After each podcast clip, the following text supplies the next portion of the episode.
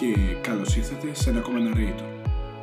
Το narrator της ε, σημερινής εβδομάδας έχει φυσικά στο επίκεντρο της προσοχής του τον πόλεμο μεταξύ της Ρωσίας και της Ουκρανίας.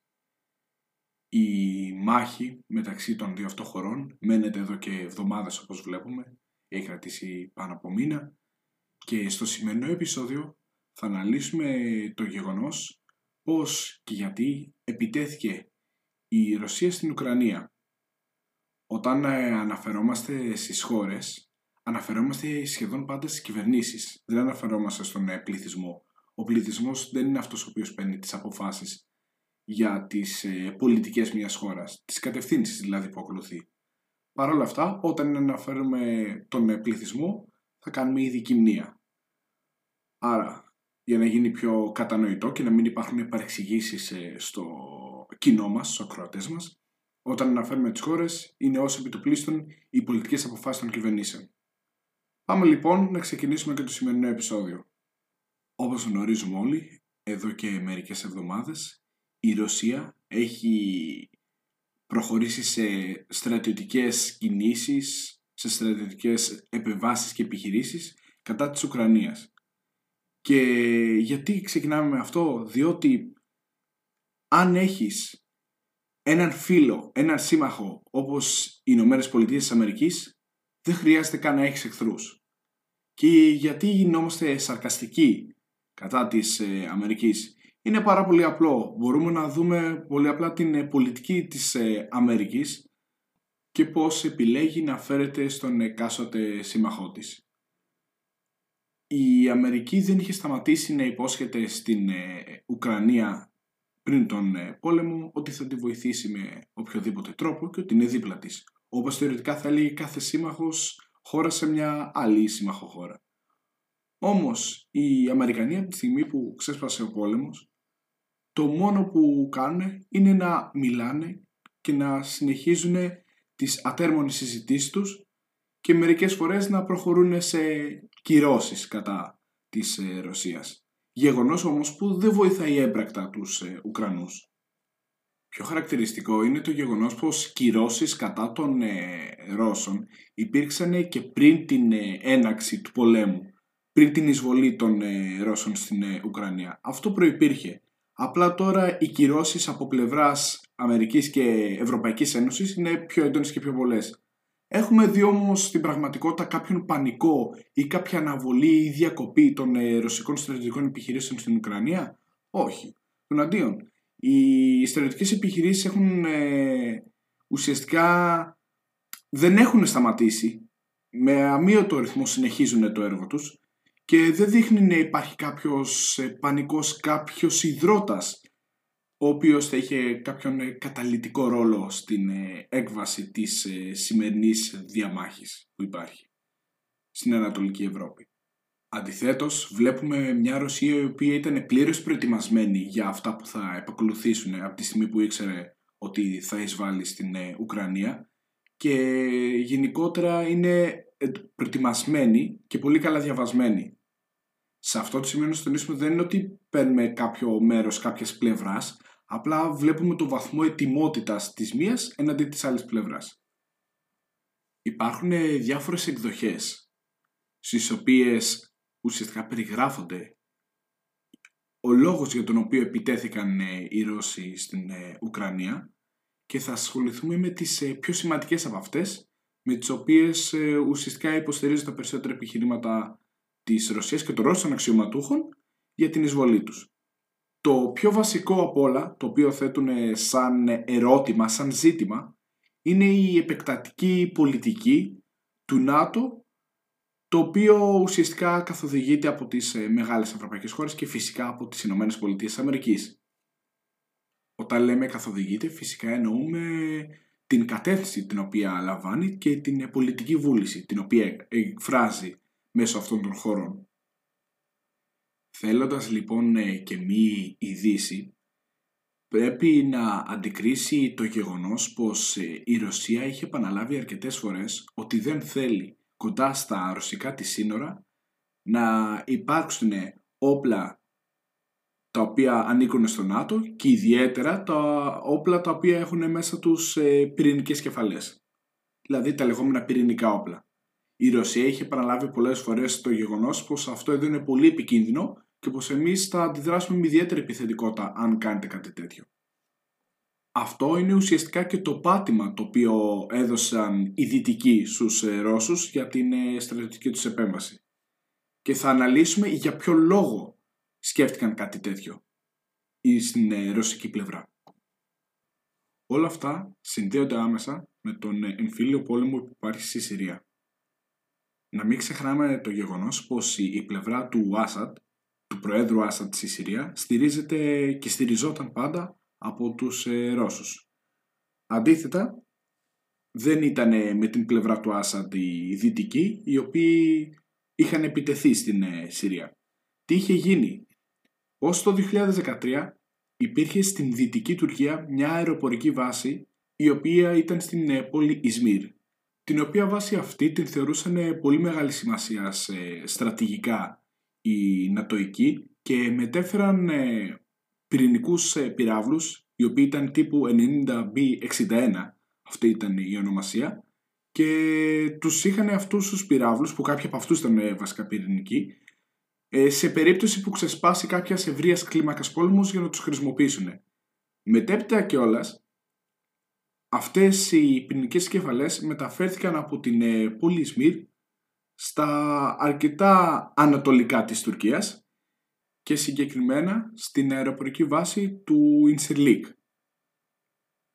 Η βάση αυτή είναι εξαιρετικά κοντά στην ε, Συρία και από τότε άρχισε να δρά τελείως διαφορετικά η Συριακή κυβέρνηση υπό τον φόβο μην υπάρξει κάποιο πυρηνικό ολοκαύτωμα στην πραγματικότητα. Όλο αυτό το εγχείρημα των ε, νατοικών ε, συμμάχων, στην οποία φυσικά μέσα ανήκει και η Τουρκία, ήταν ένα μήνυμα στην Ρωσία ώστε να μην ε, στηρίζει τέτοιες κυβερνήσεις και γενικότερα να μην υπάρχει αυξημένη επιθετικότητα στην ε, πολιτική της. Η Ρωσία βέβαια εξελεύε το μήνυμα τελείως ε, διαφορετικά και αποφάσισε να είναι και αυτή επιθετική στους ε, νατοικούς συμμάχους. Επαναλάβανε συνεχόμενα ότι δεν θέλει καμία τοποθέτηση νατοικών ε, πυράβλων και γενικότερα στρατιωτικού εξοπλισμού στην Ουκρανία εν αντιθέσει με τις κινήσεις και τις φιλοδοξίες ε, του ΝΑΤΟ, το οποίο άρχισε να τοποθετεί όλο και πιο κοντά προς τα σύνορα της ε, Ρωσίας στρατιωτικό εξοπλισμό.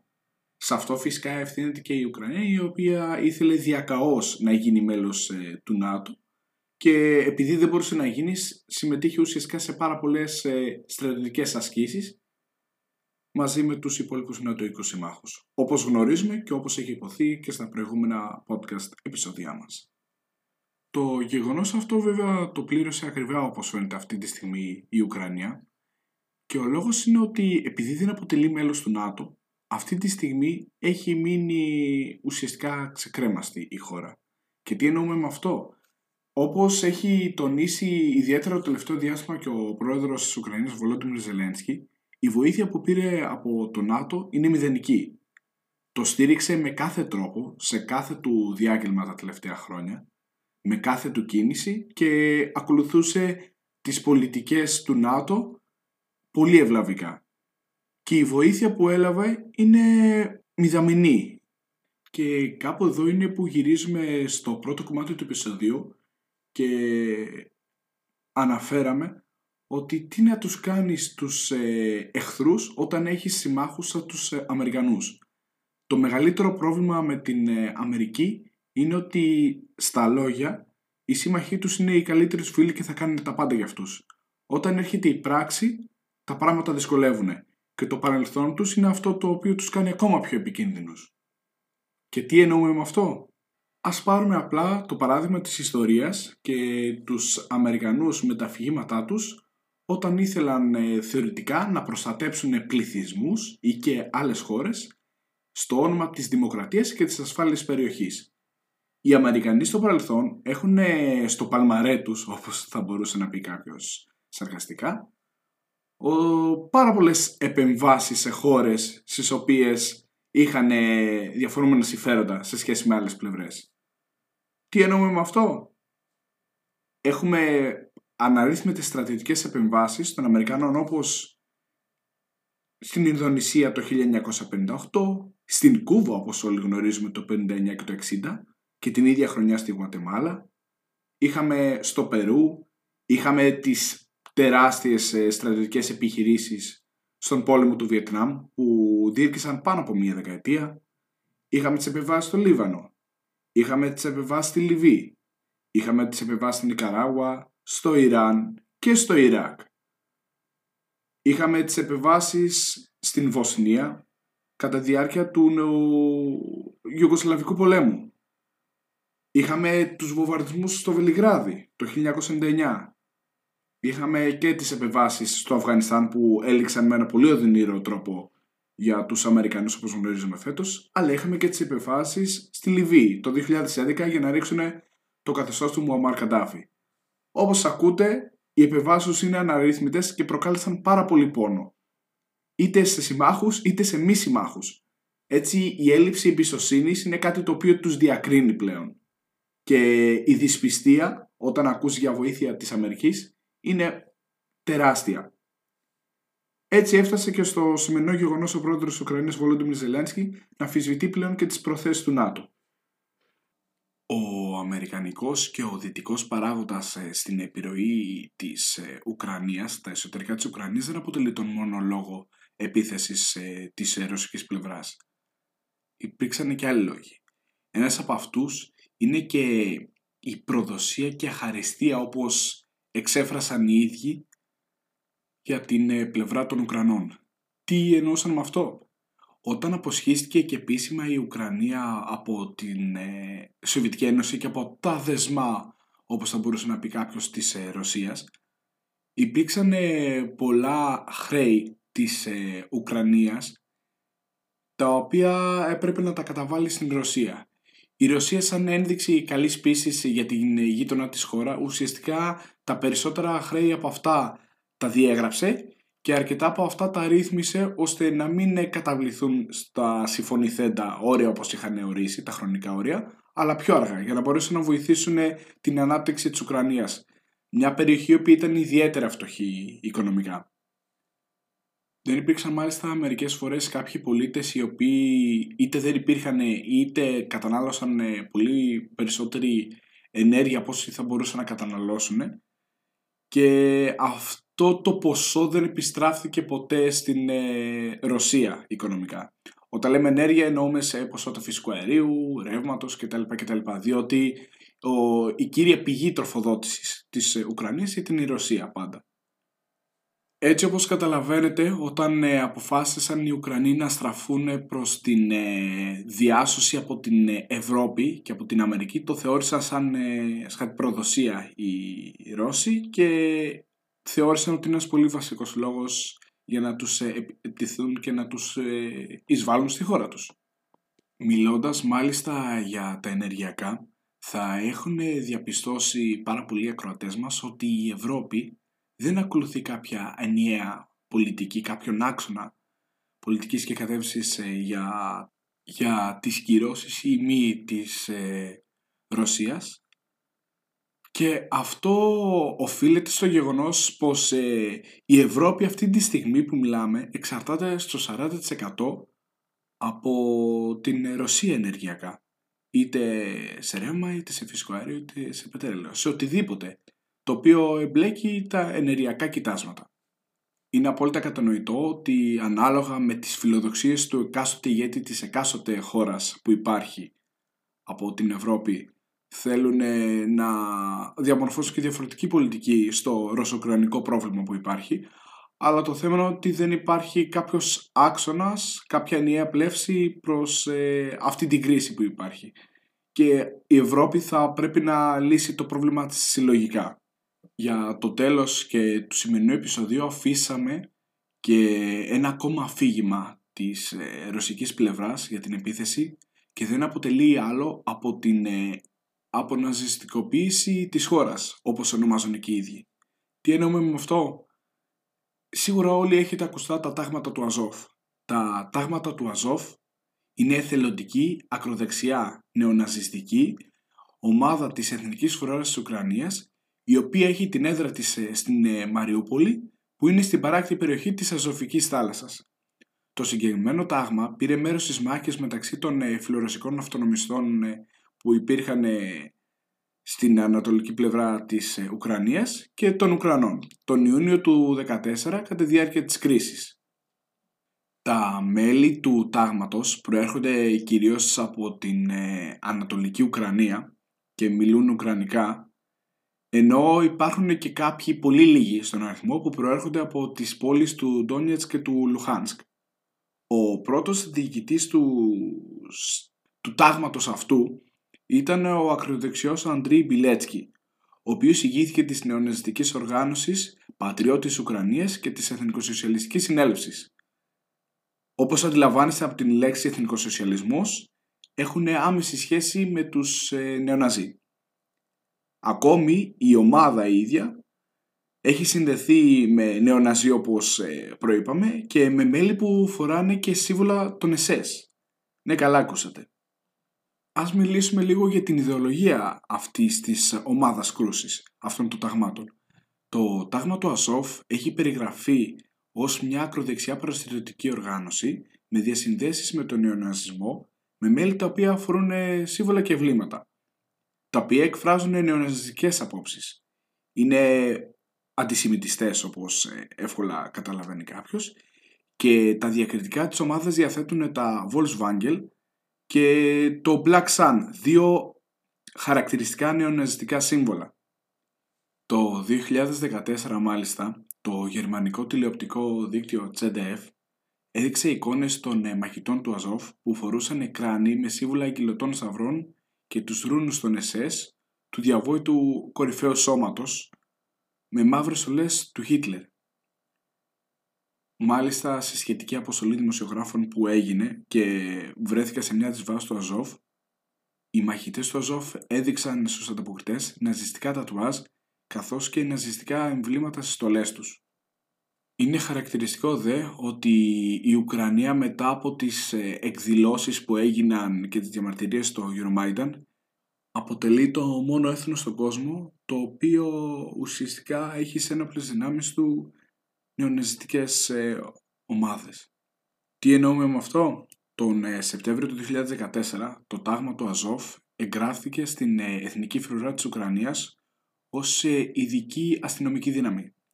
Το 2017 το μέγεθος ε, της ε, δύναμης αυτής υπολογίστηκε περισσότερο από 2.500 μέλη. Αρχικά το τάγμα του Αζόφ ήταν μια ειδική αστυνομική υπηρεσία που λειτουργούσε για λογαριασμό του Υπουργείου Εσωτερικών αλλά στην ε, συνέχεια απέκτησαν και πολιτικές βλέψεις όπως είναι σύνηθες κάποια από τα μέλη του τάγματος αυτού και σχημάτισαν ε, ένα κόμμα το οποίο ονομάστηκε Αζωφικό Πολιτικό Σώμα.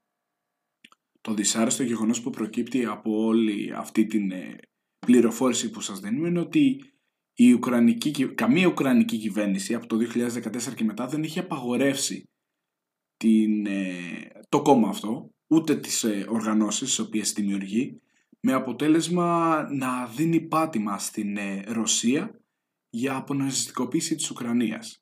Για να κλείσουμε λοιπόν ε, και το κεφάλαιο Τάγματα Ζόφ, όπως καταλαβαίνετε είναι μια πολύ επικίνδυνη οργάνωση, μια πολύ επικίνδυνη λειτουργία, η οποία μπορεί να θέσει σε κίνδυνο την ζωή πάρα πολλών ανθρώπων ε, στην Ουκρανία και όχι μόνο Ρώσων και πρέπει να αντιμετωπιστεί με πολύ σοβαρότητα αυτό το θέμα. Η βάση των οπαδών των ε, τάγματων του Ασόφ είναι σταθερή και μάλιστα είναι σιγά σιγά αυξανόμενη. Λοιπόν, αυτά για το σημερινό επεισόδιο. Κάπου εδώ κλείνουμε το κεφάλαιο Ρωσίας-Ουκρανίας. Όπως καταλάβετε σας παρουσιάσαμε και σας κατηγοριοποιήσαμε τις τρεις μεγαλύτερες κατηγορίες και τα φυγήματα της ε, επίθεσης των Ρώσων και το πώς τα δικαιολόγησαν κατά της ε, Ουκρανίας. Προφανώς και δεν υιοθετούμε κάποιον από αυτούς τους λόγους και δεν το θεωρούμε δίκαιο το να επιτεθεί σε κάποια χώρα για αυτούς ε, τους λόγους. Γενικότερα, οποιαδήποτε εχθροπραξία πρέπει να καταδικάζεται αυτομάτως. Διότι η ειρήνη και η ασφάλεια των ε, άμαχων απλών πολιτών θα πρέπει να είναι η μέρημνα κάθε διεθνούς οργανισμού και οποιασδήποτε κυβέρνησης. Κάπου εδώ κλείνει και το κεφάλαιο γενικότερα της Ρωσίας και της Ουκρανίας. Σας καλύψαμε το γενικότερο background που υπάρχει μεταξύ των δύο χωρών. Ελπίζουμε να ήμασταν αρκετά περιεκτικοί και κατανοητοί και να σας βοηθήσουμε να εξάγετε τα δικά σας συμπεράσματα σύμφωνα με τη δική σας κριτική σκέψη. Δεν έχουμε κάτι άλλο να προσθέσουμε. Ελπίζουμε κάποια στιγμή να λήξει ο πόλεμος με μια δίκαιη συμφωνία και αμφότερες στις ε, δύο πλευρές και η συνέχεια του narrator θα είναι λίγο διαφορετική γεωγραφικά την επόμενη φορά. Να είστε όλοι και όλες καλά. Γεια και χαρά!